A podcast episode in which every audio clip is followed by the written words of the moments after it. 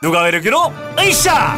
누가 누가 누가 누가 누가 누가 누가 의료기로 으쌰 누가 누가 안녕하세요. 누가 의료기 모델 정준호입니다.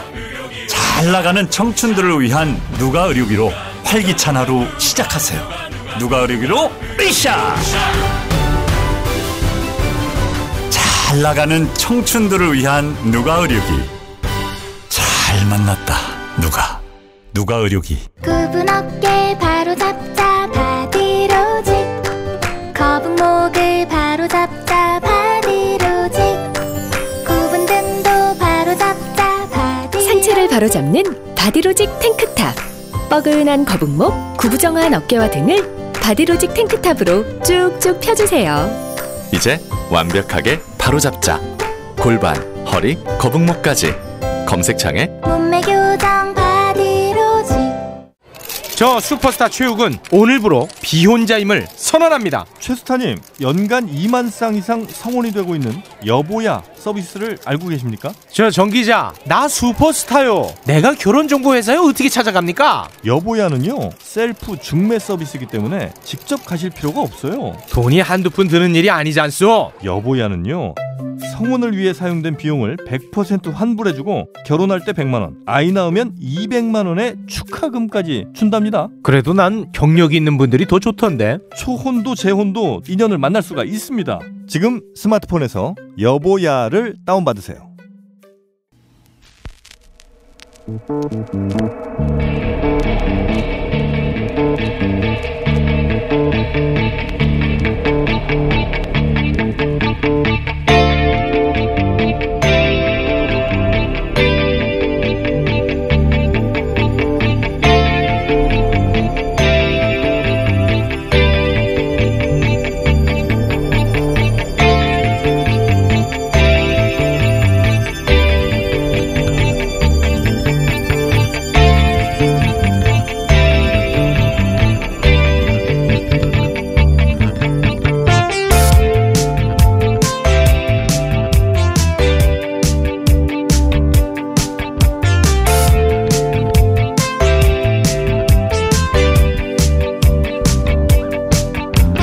안녕하세요. 김호준입니다.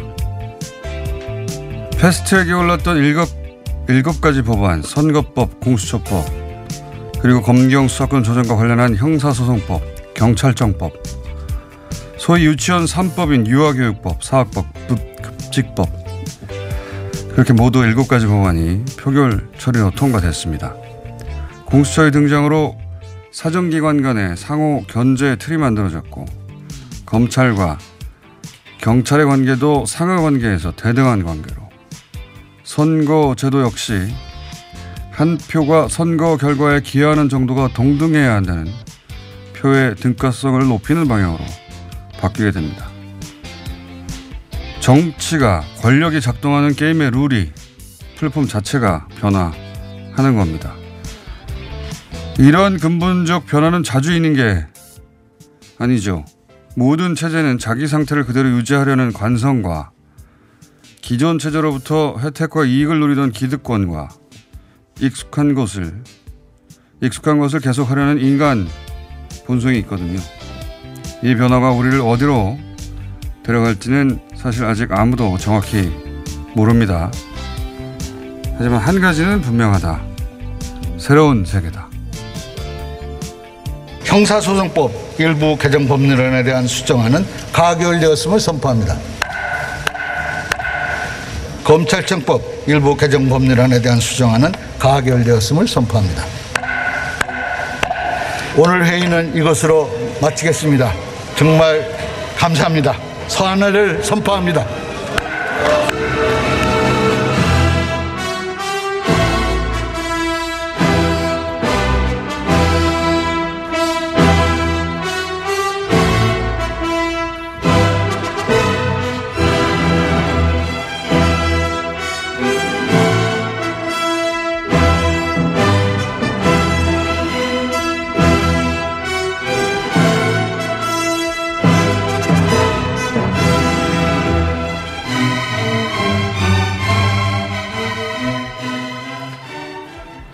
드보르작의 신세계로부터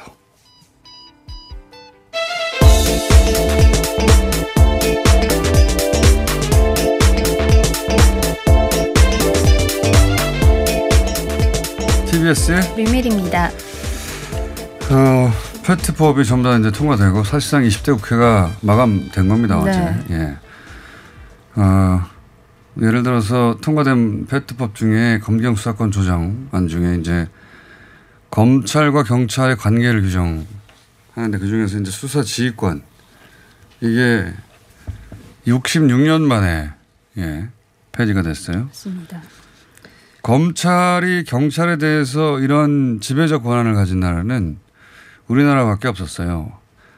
어, 이 제도는 이제 거슬러 올라가 보자면 일제시대 때 경찰이 어, 일본 식민 지배의 수족 역할을 하는 조직이었기 때문에 어, 검사에게 경찰의 통제를 맡겨야 되겠다. 일시적으로. 일시적으로 라고 하고 시작한 제도예요. 근데 한 번 주어진 권한을 스스로 내어놓는 조직이란 건 없는 거죠. 그리고 또 그렇게 이제 수사권까지 가지고 있는 막강한 아, 검찰을 자기 수족으로 부리고 싶은 이제 권력의 욕심도 있었고 그러다 보니까 여태까지 66년간이나 이게 엉터리 제도인데 어, 안 됐던 겁니다. 근데 이걸 바꾸려고 하면 굉장히 강력한 정권 차원의 의지.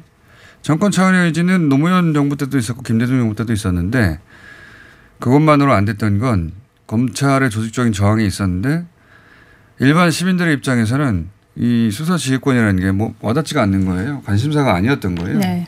그래서 불가능해 어떻게까지는 불가능했고 이번에도 역설적으로 아마 이 조국 사태가 없었으면 일반 시민의 관심사가 여기까지 오지 않았을 것이다. 그 역설적으로 검찰의 무리한 수사가 어, 검찰 권력의 위험성을 일반 대중에게 굉장히 뿌리 깊게 와닿게 만들었고 시민들이 이것 때문에 촛불 집회를 한 거 아닙니까? 맞습니다. 네. 역설적인 상황입니다. 예. 그래서 법안이 통과됐다. 예. 관련 법안들은 굉장히 통과되기 어려운 법안들이었어요. 자, 이게 이제 결국 어떻게 실제 세상을 바꿀지는 아마도 총선이 지난 다음에 새로운 어, 정당 정당의 어떤 역학이 완성된 다음에 아마 우리가 보게 될 것 같습니다. 자, 첫 번째 뉴스는 뭡니까? 네, 지난 주말 김정은 위원장의 생일에 트럼프 대통령이 생일 축하 메시지를 신서로 전했는데요. 그에 이어서 오브라이언 미 백악관 국가안보 보좌관 어, 스톡홀름에서 북한과 북미 협상을 재개할 의사가 있다. 이것을 전달했다고 미국의 한 인터넷 매체가 보도했습니다. 그러니까 이제 생일 축하 메시지만 전달된 걸로 우리 외신, 우리 언론은 외신을 통해 보도했는데 이제 알고 봤더니 그때 스톡홀름에서 협상을 다시 하자. 네. 이 메시지가 그러니까 북한에 간 이후에 김계관 외무성 고문이 어, 성명을 낸 거예요. 네, 알고 봤더니 맞습니다. 거기에 대해서 어, 협상 재개에 이르기는 미흡하다 이런 식으로 얘기했죠. 정확하게 뭐라고 그랬죠 그때?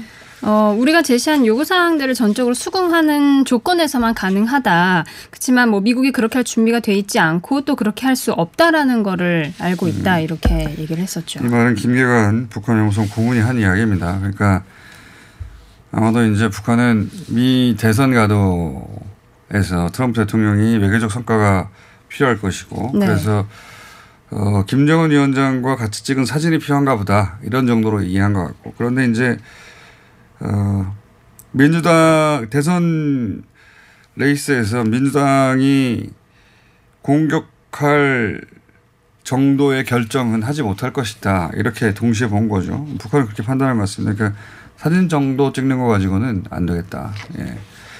어차피 대선 기간 동안 결정적인 어, 북한 요구사항을 수용하는 정도의 그런 결정을 못할 거 아니냐. 네.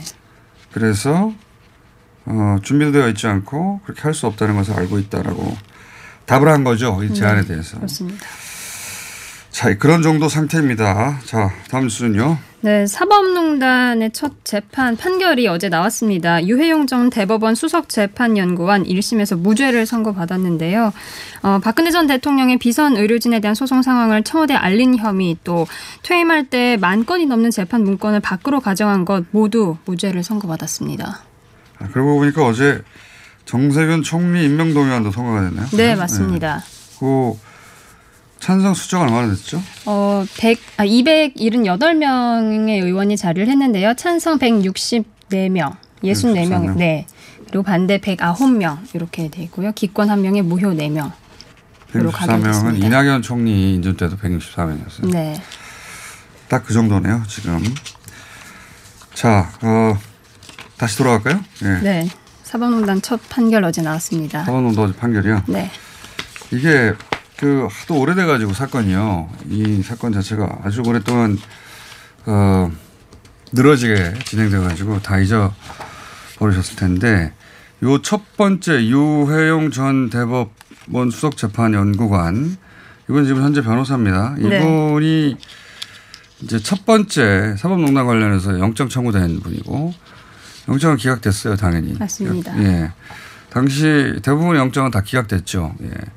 사법부가 사법부 관련 어, 재판에 관해서 영장을 다 기각한다고 또 비, 비판이 많았었는데 어쨌든 내용은 그런 거예요. 어, 기억하시겠지, 기억하실지 모르겠는데 박근혜 전 대통령의 비선 의료진, 예. 대통령 의중이 따로 있는데 의료진이 비선 의료진이 있었고 김영재 원장이었죠. 예. 그분은 청와대를 들려 드나들면서 각종 어, 미용 주사를 네. 놨던 분이고요. 그때 무슨 미용 주사였죠? 뭐 마늘 주사, 태반 아, 그렇죠. 주사, 네. 뭐 신데렐라 주사, 각종 주사들이 다 나왔었죠. 자, 신데렐라 주사는 뭐, 뭐 하는 거죠? 뭐 항산화 작용을 하고 뭐 피로 회복 효과가 있다 이렇게 알려져 있는데요. 뭐였죠? 마늘 주사는 마늘 성분이 있는 건 아니고 맞을 때 뭐 마늘 냄새가 난다고 해서 이름이 아, 그렇게? 붙여졌는데요. 그것도 역시 뭐 피로 회복으로 미용 시술 알려졌습니다. 전반적으로 피부가 좋아지고 뭐 그런 거잖아요. 네. 예. 하여튼 각종 이름들 기억하시겠죠. 태반 주사도 있었고. 그죠? 네, 예. 맞습니다. 태반 주사는 태반으로 만든 겁니다. 태반 성분이 들어가 있다고 합니다. 무섭네요. 어쨌든 그런 주사를 놓던 김영재 원장의 부인 박채윤 씨가 당시 이제 미용 관련 특허 분쟁이 있었어요. 그런데 그 특허 분쟁을 청와대가 민정수석 우병우 민정수석을 통해서 대법원에 연락해서 그 재판 과정을 좀 봐달라. 네. 예. 봐달라는 게 그냥 궁금해서 봐달라는 건지 특허 소송을 이기게 해달라는 건지는 우려서는 알 수가 없으나 그 과정의 역할을 했던 분이고 그리고 또 기억하실 지도 모르겠는데 검찰 수사 당시에 이제 어, 재판 관련 그 대법, 대법원 내부 문건이 있었어요. 그 문건들을 어, 소환 조사받으면서 유 변호사가 파기하지 않겠다고 그 서약서를 쓰고. 나서 파기를 해버렸어요. 이 두 건으로 증거인멸과 제 기억으로는 이 직권남용 예. 무죄가 났습니다. 이 건 관련해서는 저희가 잠시 후에 예.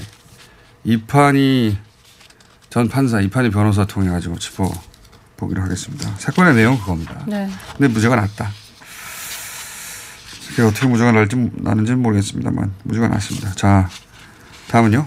네, 자유한국당과 새로운 보수당 어, 혁신통합 추진위원회에서 통합을 위한 대화를 시작하기로 했습니다.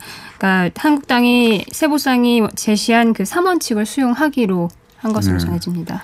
이게 이제 황교안 대표가 공개적으로 예, 수용한다고 얘기하라고 네. 요구했는데 거기까지는 안 간 것 같고. 어, 근데 이제 새 보수당 어, 과외 통합만으로는 이게 이제 어차피 새누리당 시절에 같이 의원 활동하던 분이라 도로 새누리당이라는 소리를 아마 이 통합 직후 들을 테니까. 네. 어, 그때 함께 같이 할 세력의 합류가 중요한데 예, 예를 들면 안철수 전 대표 같은 네. 어, 그런 인물을 어떻게 같이 이 통합의 틀에 넣느냐가 중요한 관건인 것 같고 어, 물론 그래도 그런 새로운 인물 없이도 시너지는 있을 텐데 그게 있어야 이제 파괴력이 좀 있겠죠. 예. 어쨌든 지금 중요한 건 최대한 잡음 없이 빨리 하는 게 관건이라고 봅니다. 예, 이게 늘어지고 잡음이 많으면 시너지가 점점 줄어들겠죠. 자, 다음 뉴스는요. 네, 선관위가 어제 또 한 가지 결정을 내렸는데 정당 명칭으로 비례 무슨 당 이렇게 비례를 앞에 쓰는 명을 사용할 수 없다고 이제 판단을 내렸습니다. 기존 정당과 뚜렷하게 구별되지 않아서 어, 혼돈을 일으킬 수 있다 이렇게 밝혔는데요. 한국당은 아무래도 반발을 하고 있고 그렇지만 신당 창당은 계속 준비하고 있는 것으로 근데 전해집니다. 뭐 반발은 뭐랄까요? 페인트 모션인 것 같고요. 왜냐면은 어, 이 새로운 보수당과 조건 중에 하나가 해청 모여가 있거든요. 네. 예. 그럼 어차피 정당명이 반할 거 아닙니까? 맞습니다. 그리고 이제 앞에 저- 기존 정당명에 앞에 비례만 붙이는 것은 어 불허하는 게 맞죠. 예, 모든 정당에 비례만 붙여서 등장할 수 있는데 그게 예를 들어서 비례 더불어민주당이 나왔는데 그게 민주당이 만든 게 아니에요. 그럼에도 불구하고 당명은 비례 더불어민주당이에요. 그러면 유권자 중에는 어 이게 민주당에서 만든 비례 정당인가 보다 하고 표, 투표할 수도 있죠. 네. 예. 그런 걸 막겠다는 거니까 기존 정당명에 비례만 붙은 걸 불허하는 건 너무 당연한 거라고 봅니다.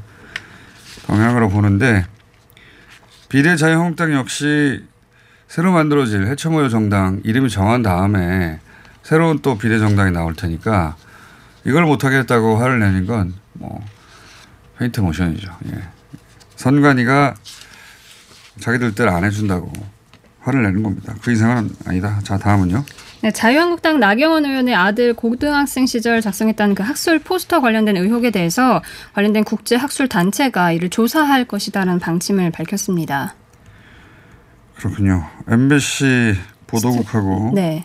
스- 스트레이트에서 스트레이트 보도됐죠. 팀에서, 네, 예. 보도국하고 어, 스트레이트는 기자들이 만드는 프로그램인데 어, 만만치 않은 대결이 시작됐네요. 예. 나경원 의원도 만만치 않은 분인데 고소고발 했겠죠 스트레이트를. 이 사안은 저희가 이걸 취재한 기자를 직접 모시고 다음 시간에 한번 짚어보겠습니다. 예. 자 다음 순요. 네, 카를로스 곤 전 닛산 회장 어, 여러 가지 논란들이 있는데 일- 일단 그 잘잘못을 떠나서 그가 폭로한 일본의 그 사법 시스템 문제점에 대해서도 그 일반 일본 내에서도 비판의 목소리가 나오고 있습니다. 저도 이번에 알았는데 이게 이제 곤 회장이 어, 탈출하고 나서 레바논으로 나 그 직후에 나온 그 외신들이 일본의 사법 체계에 대해서 어떻게 표현했냐면 인질 사법이라고 표현을 했어요. 관련 기사도 찾아보시면 있습니다. 예. 일본의 사법 제도에 대해서 어, 이렇게 후진적이었는가. 네. 예를 들면 몇 번 얘기했지만 어, 검찰 조사 과정에서 변호사 입회를 못하게 해요. 이럴 줄은 몰랐는데 못하게 합니다. 예. 못하게 하는데 그 이유가 뭐냐면 진상규명에 방해가 된다는 거예요. 이게 말이 됩니까? 이런 사법제도인지는 몰랐어요. 검찰 시스템인지. 그래서 변호사 입회를 인정하지 않고 있는 대목이라든가 하루에 8시간씩 연속으로 네. 어, 계속해서 인정할 때까지 자백을 예, 그래서 인질이라는 거죠. 네. 그리고 가족 면회를 불허하고 이건 상상하기 힘든 제도인데 예. 그리고 나서 어, 구속 기간이 만료되면 또 다른 별건으로 구속 연장해 가지고 결국은 어, 혐의를 인정하는 자백을 할 때까지 계속 한다는 거예요. 변호사 없이 하루 8시간씩 몇 달이고 간에 계속해서 그런 시스템이다. 여기 대해서 이제 그 문제 제기를 하니까 일본의 법무상 우리 우리 법무부 장관이죠. 법무부 장관이 뭐라고 그랬냐면 결백하다면 어, 이 사법의 장에 나와서 무죄를 스스로 입증해야 된다라고 했는데 이것도 비판을 받고 있어요. 왜냐하면 어, 검사가 유죄를 입증하는 것이지 피고가 스스로 무죄를 입증하는 게 아니에요. 원래 형사제도라는 게. 그러니까 이게 완전히 뒤바뀌어 있는 거죠. 네. 일본의 사법 체계의 마인드가. 이거를 고스란히 우리가 물려받았었어요.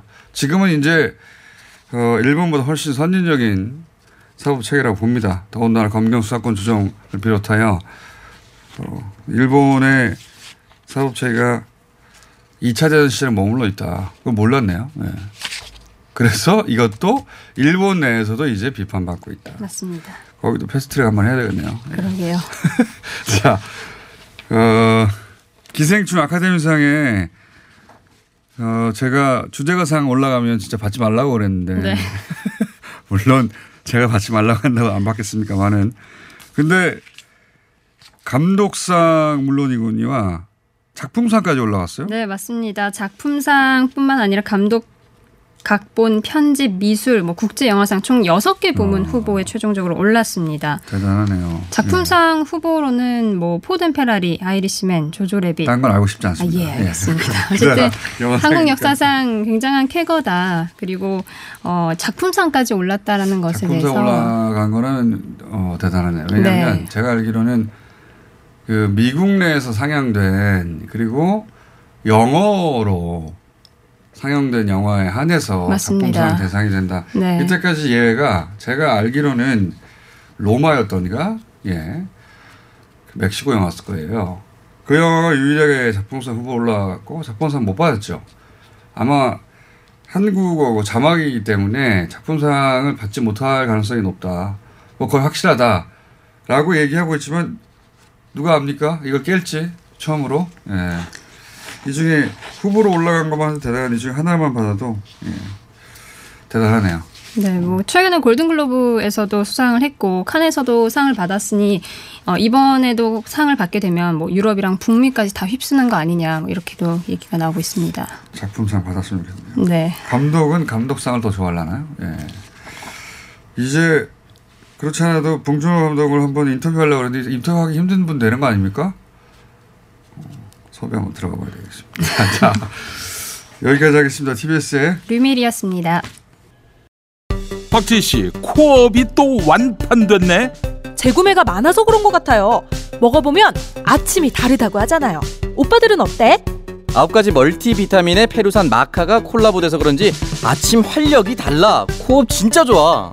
나는 먹은 날과 안 먹은 날 차이가 확 나더라고. 코업 안 먹으면 너무 불안해. 팟캐스트 유일 멀티비타민과 페루산 마카의 환상적인 콜라보. 검색창에 코어업 검색하세요. 긁지 말고 뿌리세요 글루타셀 아직도 무작정 긁고 계신가요? 지금도 밤마다 긁어대는 아이 때문에 고민이신가요? 미친 듯이 가려울 때는 긁지 말고 글루타셀을 뿌려보세요. 약국이나 검색창에서 리얼한 후기를 확인해 보시고 많은 사용자들이 인정한 특허받은 글루타셀 스프레이로 긁지 않는 편안한 밤을 보내세요. 긁지 말고 뿌리세요 글루타셀 서울에선 난방 부문이 미세먼지를 가장 많이 배출한다는 사실 알고 계신가요? 서울시에서는 가정용 일반 보일러를 친환경 콘덴싱 보일러로 교체 시 20만 원을 지원합니다. 미세먼지는 줄이고 에너지 효율은 높이고 연 13만 원의 난방비 절약까지 일석삼조. 가정용 일반 보일러를 친환경 콘덴싱 보일러로 교체하세요. 자세한 사항은 120 다산 콜센터로 문의하세요. 이 캠페인은 서울특별시와 함께합니다.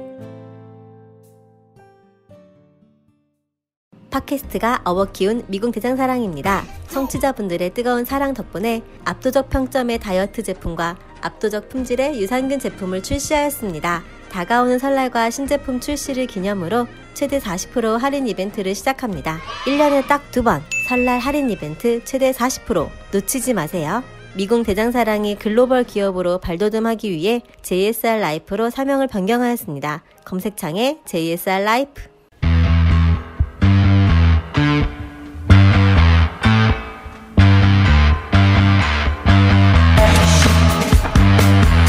어제 사법농단 첫 판결이 있었습니다. 유해용 전 대법원 수석 재판 연구관 1심 있었는데 무죄 판결이 났습니다.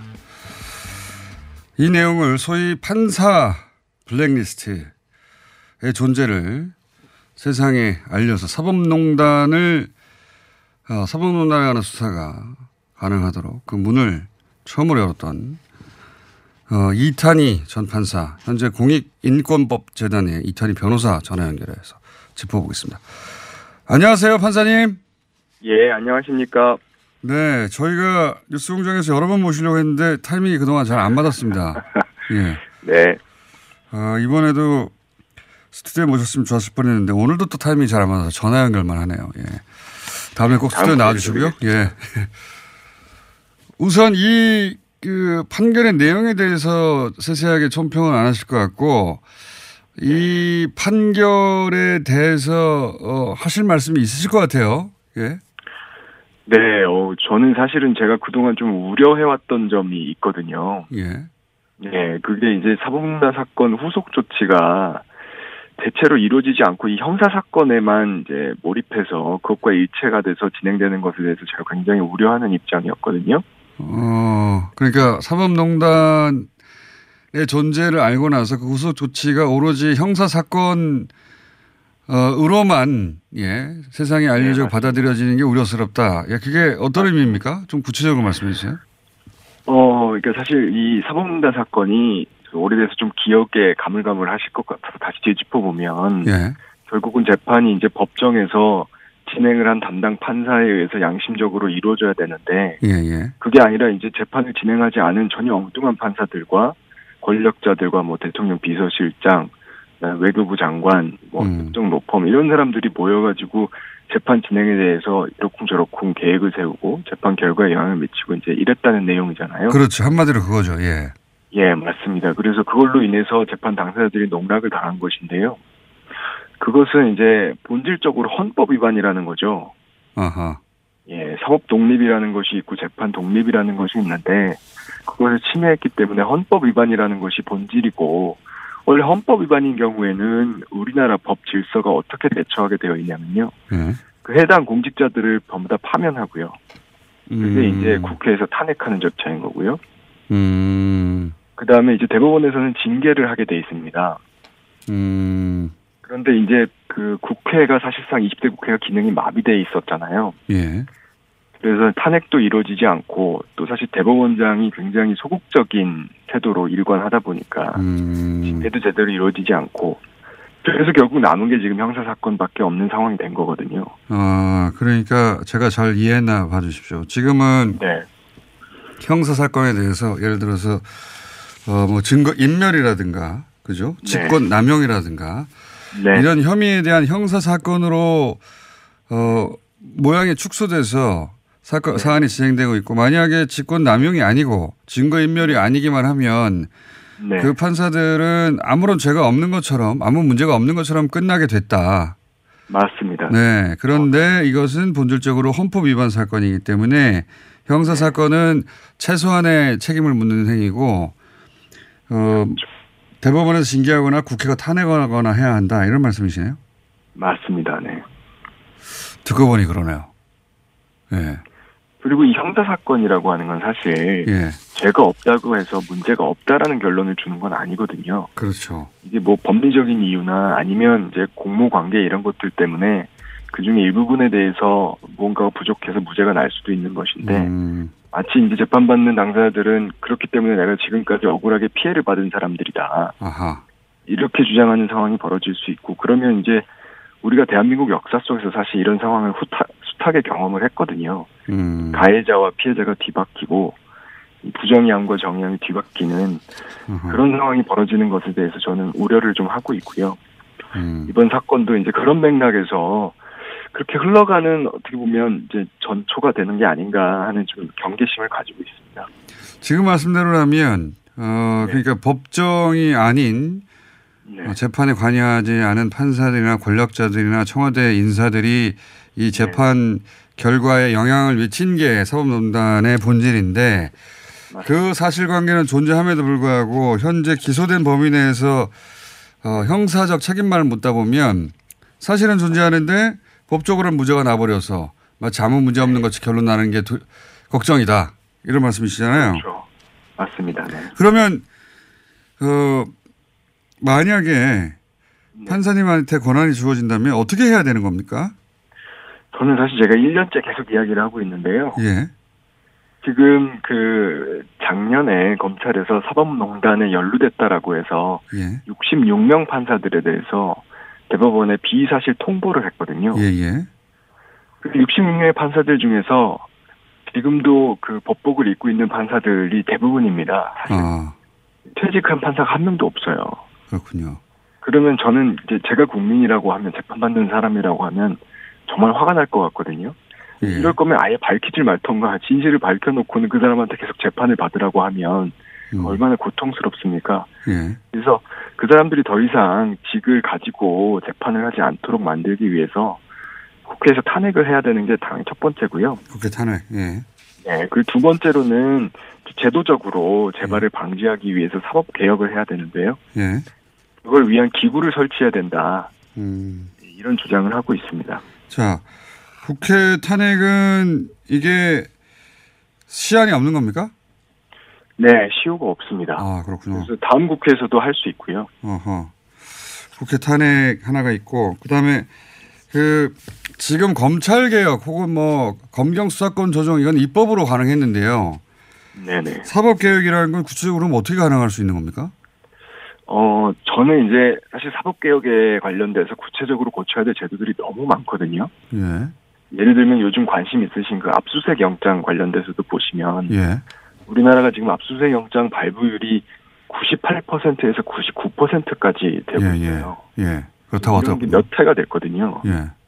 근데 이거는 이제 법원 내에서 문제 의식이 없어서 어. 이런 상황이 지금 벌어지는 것이고요. 검찰이 청구하면 다 내준다는 얘기 아닙니까? 그죠? 예.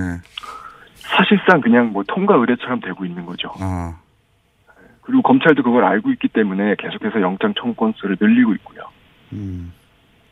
근데 이제 이런 것들이 어떤 인력을 어떻게 배치하느냐, 예. 그 다음에 이제 영장 심사의 어떤 절차나 이런 것들을 어떻게 만드느냐 하는 문제인데 다 제도와 관련된 문제고 제도는 이제 법률로서 바꾸는 겁니다. 음. 근데 이렇게 세세하게 할 일들이 굉장히 많기 때문에 지금 먼저 해야 될 것은 그거 하나하나를 고치기 이전에 그런 작업을 할 수 있는 기구를 만들자. 저는 이제 구체적으로 사법행정위원회를 만들자고 주장을 하고 있어요. 알겠습니다. 거기서부터는 굉장히 전문적인 내용이라 저희가 스튜디오에 모시고 들어보겠습니다. 그러니까 지금처럼 핵심은 그거군요. 저- 지금처럼 형사 어, 사건화하여 이, 이, 노, 그 사법농단을 그 범주 안에서 바라보고 그리고 그 사건의 유무죄로 바라보는 것은 어, 이 사건의 본질을 외면하는 것이다 오히려 우리 사회가 네, 그렇습니다. 한 가지만 더 여쭤보겠습니다. 저희 스튜디오에 나오신다는 얘기 들었기 때문에 그때 지금 말씀하신 내용들 어, 좀 더 자세히 여쭤보기로 하고 네네. 최근에 네. 검경 수사권이 이제 최근이 아니죠 어제 완전히 통과됐고 검찰 개혁위원이시지 않습니까? 네네. 그 검찰 개혁과 관해서도 하실 말씀이 굉장히 많을 것 같은데요. 네. 최근에 전개되는 상황에 대해서는 어떻게 보십니까? 이 검, 검경 수사권 조정안 통과를 비롯해서 어, 예. 인- 검찰 인사도 있고 맞습니다. 뭐 전체적으로 예. 하나하나 사건을 보면 여러 가지 평이 나올 수 있다고 생각은 하는데요. 큰 틀에서 보면 정상화되고 있는 과정이다. 저는 이렇게 바라보고 있습니다. 아, 전체적 방향성은 정상화되고 있다. 긍정적으로 평가하시는군요. 네. 예. 그럼요, 예. 제가 이제 법무검찰개혁위원회로 활동하면서 여러 가지 권고안을 냈는데요. 그 권고안들이 단계적으로 받아들여지고 있는 상황이기도 하고요. 지금 검찰의 문제점은 사실 조직 자체가 굉장히 비정상적으로 운영되고 있다는 점에 있거든요. 어떤 점에서 비정상적입니까? 보시기에? 검사는 사실 법률가입니다. 예. 그리고 이제 검찰 조직 자체는 법률가 조직이기 때문에 국민들 입장에서는 낯설겠지만 사실 굉장히 수평적으로 설계가 돼 있어요. 예. 근데 지금 검사들은 본인 스스로를 군인이라고 많이 생각하거든요. 예, 예. 그리고 조직 운영은 이제 전시 동원 체제 비슷하게 운영되고 음. 있는 상황이에요. 통장은 당연히 본인이 사령관이라고 생각을 하고요. 음, 그래서 자꾸 이제 검찰의 정치화 이런 것들을 이제 우리 국민들이 많이 이야기하시고 느끼고 계실 텐데 예. 법조인들 대부분 동의하는 부분이고 그런 상황이 벌어지는 이유가 검찰 조직 자체가 이제 전시 동원 체제로 운영이 되다 보니까 어, 군인을 상대로 해서 싸울 때는 전쟁이지만 정치인을 상대로 싸울 때는 정치가 되는 거거든요. 예. 어, 이런 자체가 굉장히 비정상적인 것이고요. 그래서 그것을 법률가 조직, 수평적인 조직으로 바꿔가는 지금 과정 속에 있습니다. 그런 과정에서 뭐 인사권도 다시 어, 법무부에 돌려주는 것이고 법무부에 있는 검사들도 검찰청으로 돌아가게 만드는 것이고요. 음, 직접 수사도 수사관이 아니라 법률가이기 때문에 수사보다는 증거가 충분히 존재하는지 영장을 청구하는 게 맞는지 이런 것들을 판단하는 주체로 바꾸는 과정이고요. 그런 게 전체적으로 정상화되는 과정이라고 생각하시면 좋을 것 같습니다. 알겠습니다. 그 내용도 저희가 스튜디오에 모시고 좀 더 자세히 들어봐야 되겠네요. 그러니까 어, 검찰, 그러니까 법률가들인데 법률가들에게 경찰과 같은 수사권을 줘서 전체적으로 군인처럼 조직이 돌아가게 만들어 버렸다. 맞습니다. 네. 그리고 최근에 이제 여기까지만 하겠습니다. 네. 네. 최근에 그 추미애 장관의 인사에 대해서는 이것은 법무부의 권한이다 기본적으로 이렇게 생각하시는군요. 네, 저희가 이제 법무검찰 개혁위원회에서 어, 권고사항 낸 것 중에 하나가 이제 셀프 인사라고 저희가 칭하면서 예. 어쨌든 이제 검찰과 법무부 사이의 관계라고 하는 게 검찰에는 영장 청구권, 기소권, 뭐 수사권 이런 권한을 주고 법무부에는 이제 인사권, 예산권, 조직에 관한 권한을 주고 해서 양쪽을 서로 견제하게 만들어 놨었거든요. 예. 그런데 그동안은 이제 법무부의 검사들이 진출해서 법무부의 권한을 사실상 검찰에서 행사하는 식으로 운영이 됐다는 거죠. 어, 그래서 셀프 인사를 했다. 검찰이 검찰에 인사를 했다.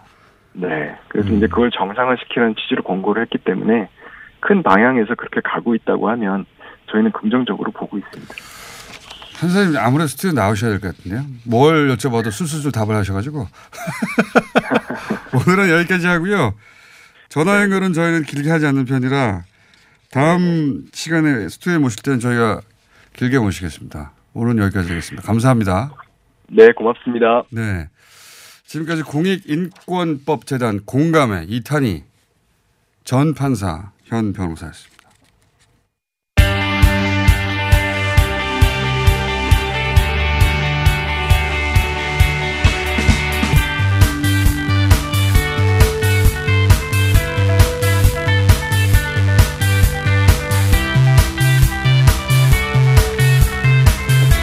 자, 이란 어떻게 돌아가는지 다시 한번 짚어봐야 될 것 같습니다. 어, 여객기 격추 사건으로 큰 반전이 있었죠. 다시 한번 모셨습니다. 한양대 문화인류학과 이희수 교수님 나오셨습니다. 안녕하십니까. 안녕하세요. 예. 이게 이제 그 미국과 이란의 건곤 일척의 승부가 이제 벌어지는 건가? 세계대전으로 갈지도 몰라 그랬더니 갑자기 우크라이나 어, 여객기가 격추되면서 대반전이 일어난 것으로 보도가 됐어요. 근데 정말로 이란 내 분위기가 대반전이 일어난 건지 또는 대반전이 일어나길 바라는 서구 언론이 그렇게 계속 보도하고 있는 것인지 알 수가 있어야죠. 그래서 교수님을 다시 모셨습니다. 어, 우리가 놓쳐버렸던 게 바로 숄레마니의 피살 직전까지 두 달 동안 격렬한 민중 시위가 그렇죠. 그 레바논, 시리아, 이라크, 이란에서 일어났고요. 그때까지만 하더라도 반정부, 그러니까 이란 정부를 상대로 시위하는 그 이란. 시민들의 시위 네. 그리고 그것도 시아벨트 전체 반정부 시위가 있었죠. 예. 그런데 예상하지 못했던 급작스러운 이제 술레마니 피살 때문에 예. 이게 반정부 시위라는 슬로건보다는 예. 이게 국제법을 위- 위반한 미국에 대한 분노, 예. 반미가 훨씬 컸던 거죠. 갑자기. 그래서, 네. 예. 그래서 시위가 일시적으로 묻혀버렸던 겁니다. 예. 근데 이게 반미 어떤 분위기가 조금 더 오래 갔어야 되고 오래 갈 줄 알았는데 그렇죠. 전혀 다른 변수가 생겨나서 아무도 예상치 못했던 네. 우크라이나 여객기 격추가 처음에는 격추가 아니라 사고로 추락한 것이다 정도로 보도가 돼가지고 크게 눈길을 끌지 않다가 지금은 이제 격추를 시인한 거 아닙니까, 그죠? 네. 아마 뭐 의도적으로 하지 않았다는 것은 여러 가지 정황적으로 확인됐고 아, 의도적으로. 미국조, 미국조차도 실수로 그러니까 여기에서 네. 이제 중요한 것은 이게 이제 혁명군 방공사령관이 격추하고 그 사실을 바로 알고 있었습니다. 네. 그럼에도 불구하고 이 진실을 이틀 동안 은폐하고 음. 이것은 기종 사고로 몰아가려고 하다가 어. 이제 정보가 밝혀지고 오히려 서방에서 고급 정보가 이란으로 영유에 들어오니까 피할 수 없는 상황에서 그걸 아. 인정하고 사과한 겁니다. 이게 아. 이제 어 국민들로 하여금 분노를 불러일으키고 자국 군인, 군인에 의한 자국민의 그 격추라는 게 이건 아. 정말 비극이지 않습니까? 거기에 대한 그렇죠. 정부의 이런 이제 어 안이함과 또 은폐하려고 했던 이런 시도 뭐 이게 지금 시민들이 굉장히 지금 어 불만하고 있는 것 같습니다. 게다가 캐나다 국적이라고 하지만 이란 계더라고요. 대부분이 이전 국적이기 때문에 네. 그 희생자들이 거의 대부분이 이란 사람입니다. 아, 방학 그러니까. 때 방학 때 잠깐 왔다가 음. 이제 자기 제2의 고국으로 돌아가는 과정이었죠. 그러니까 이제 그 이민 간 이란계가 돌아와가지고 가족 만나고 되돌아가는 상황 그런 그렇습니다. 거였군요. 예, 뭐 우크라이나 비행기가 가장 비행기값이 쌌대요. 그러니까 아. 이제 주로 그 비행기를 많이 이용한대요. 미국이나 캐나다로 가는 이제 아하. 2세들이. 네. 단또 절묘하게 또 미국 국적자가 없어요.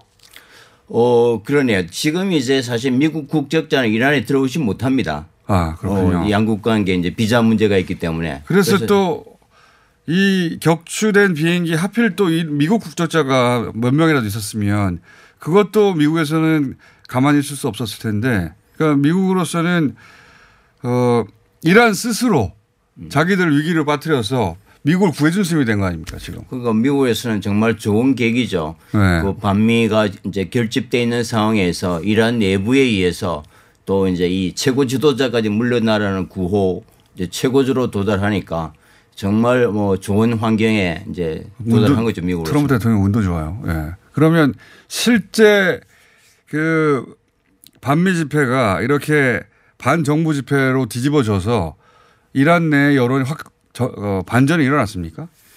지금 이제 3일째인데 계속 확산되고 있는 추세고요. 네. 첫날은 희생자 가족들 중심으로 추모 집회가 네. 이제 그동안에 억눌려 왔던 이제 반정부 시위와 결합해서 지금 확산돼 가는 추세고요. 여기서 굉장히 중요한 것은 지난번 시위 때 실탄을 사용해서 그 엠네스티 보고에 의하면 공식적으로 304명이 이제 희생됐지만 이란 시민들이. 그 시- 네. 근데 아직까지는 이제 실탄을 자제하고 있는데 만약에 이제 실탄 사용을 해서 희생자가 난다면 이건 뭐 걷잡을 수 없이 폭발될 가능성이 있고요. 어, 문제는 이 개혁파들이 이제 시위를 해서 정권이 무너져도 미국은 큰일입니다.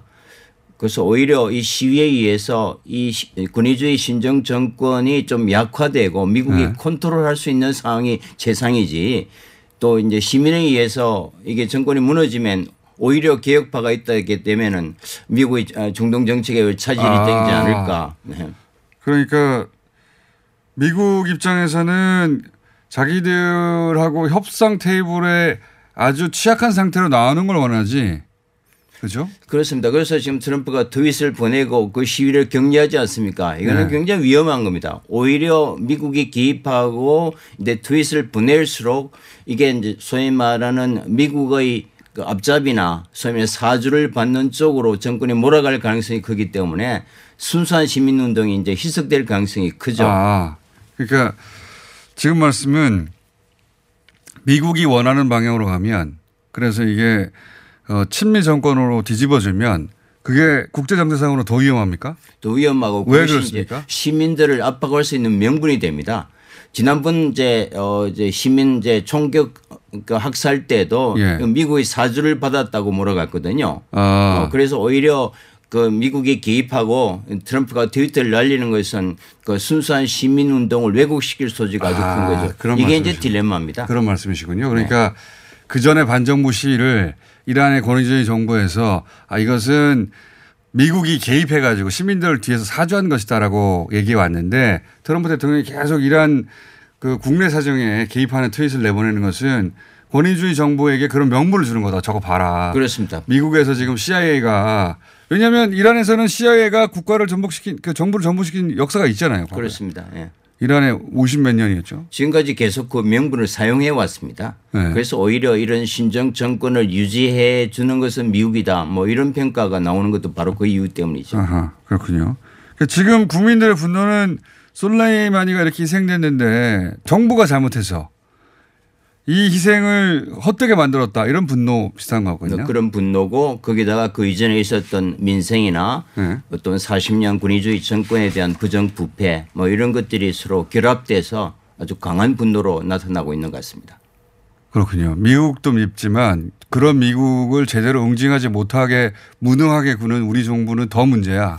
이런 거. 그렇습니다. 이런 전 거군요. 세계의 비난을 받을 행위가 예. 어, 자국 군인의 또 실수에 의해서 자국민이 희생되는 사건으로 세계 우선거리가 되고 아. 오히려 비난의 대상이 되는 그 정부에 대한 이제 불평과 불만이 거기에 따라 있는 거죠. 그 이전에 반정부 시의 핵심은 뭐였습니까? 민생이었고 이제 어. 군의주의 정권에 대한 부정부패 그리고 시, 이제 시도 때도 없이 인터넷을 막으면서 어떤 표현과 언론의 자유 제한 뭐 이런 것이 주 목적이었고 40년 동안 이제 미국의 경제 제재를 해왔기 때문에 민생은 거의 도탄에 빠져 있고요. 네. 그한 40% 이상의 이제 인플레이션이 있었고 거기다가 한 50%의 이제 휘발유값 인상이 있었죠. 예. 이것이 이제 시위 촉발제가 됐고 민생과 어떤 부정부패 그리고 언론의 자유 이게 3대 핵심 민생은 이제 미국 때문에 그렇다고 치면 네.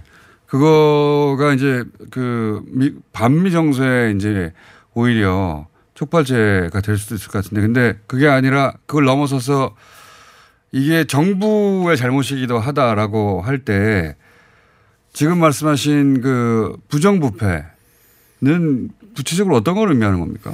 지금 이제 어, 슐레이마니에가 우리가 혁명수비대 사령관으로 알고 있지만 예. 40년 동안 이 혁명군이 예. 어, 경제권을 거의 다 장악하고 있습니다. 아, 제가 듣기로 네. 이 그 아랍에서는 군이 사업을 한다면서요. 그렇습니다. 어, 상당한 이제 대부분의 국영 기업이고 공기업 체제이지 않습니까? 예. 사회주의 체제가 강하기 때문에 그 부를 이제 군이 독점하고 있고 사법권을 독점하고 있고 그러니까 대통령은 국민이 직접 선출하지만 예. 그군 통수권과 사법권과 어 이런 이제 경제권을 어 국민의 의사와 상관없는 이 신정 이제 어 권위주의 정권이 가지고 있기 때문에 여기에 대한 이제 불만이 굉장히 큰 거죠. 이거 우리로서 잘 이해하기 힘든 시스템인데 군이 일종의 기업 역할도 하는 말하자면 재벌과 같은 역할도 하는 겁니까 군이? 아무도 손대지 못하는 이제 군산 복합체가 바로 군을 가지고 있습니다. 그 아. 돈을 가지고 사업을 하고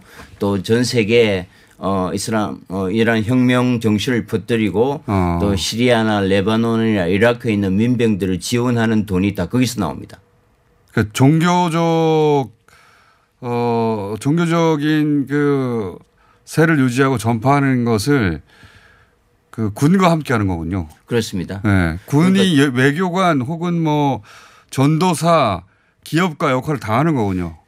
흔히 말하면 우리가 이제 최고 종교 지도자는 좀 약간 군으로부터 자유로화되잖아요. 예. 이란의 군 최고 통식 통첩권자가 바로 최, 종교 최고 종- 어. 이제 위원장입니다. 종교 지도자이자 군의 그렇습니다. 그러니까 이 슐레만이라는 군 사령관이 종교 최고 지도자의 오른팔 역할을 했고 바로 그걸 유지하기 위해서는 아, 국가의 상당한 경제권을 장악하고 있었기 때문에 가능했던 거죠. 그게 왼손에 코라 오른손에 총 뭐 그리고 가방에는 돈 뭐 이런 거네요. 뭐 현재는 그런 상황입니다. 그러면서 외교 역할도 하고 전쟁도 하- 수행하는 그렇습니다. 우리가 생각하는 군과는 좀 다른 존재군요. 그러니까 정부 예산 바깥에서 움직이기 때문에 정부가 통제할 수- 하기도 힘들고 그래서 어. 그거는 이제 비밀에 쌓여져 있기 때문에 근데 거기서 이제 부정부패가 있다고 있겠죠. 비밀에 쌓여져 있으면 어느 그렇죠. 정도 이제 기업이라는 게 자유로운 경쟁도 하고 입찰도 하고 투명성이 있어야 되는데 그 돈은 이제 이게 공개가 되지 않기 때문에 아. 어, 수많은 이제 부정부패가 일어날 수밖에 없고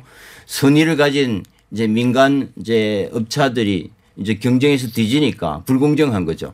어. 그게 이제 40년 동안 쌓여온 거죠. 그 중에서 일부가 드러나기도 하고 뭐 스캔들이 있기도 한 그것이 쌓여가면서 이제 불신을 얻고 그런 거군요. 많이 이제 드러나고 또 반대파에서 계속해서 이 추문과 부정부패를 지금 폭로하고 음. 있습니다. 그런데 그거를 또 퍼져나가지 못하도록 억압해왔던 역사 때문에 그게 폭발했는데 이게 술레이만 때문에 반미로 갔다가 다시 국내로 되돌아왔다. 그런 상황입니다. 아, 이해됐습니다. 이게 끝날 것 같지 않으니까 또 모시겠습니다. 이희수 교수님이었습니다. 감사합니다. 감사합니다.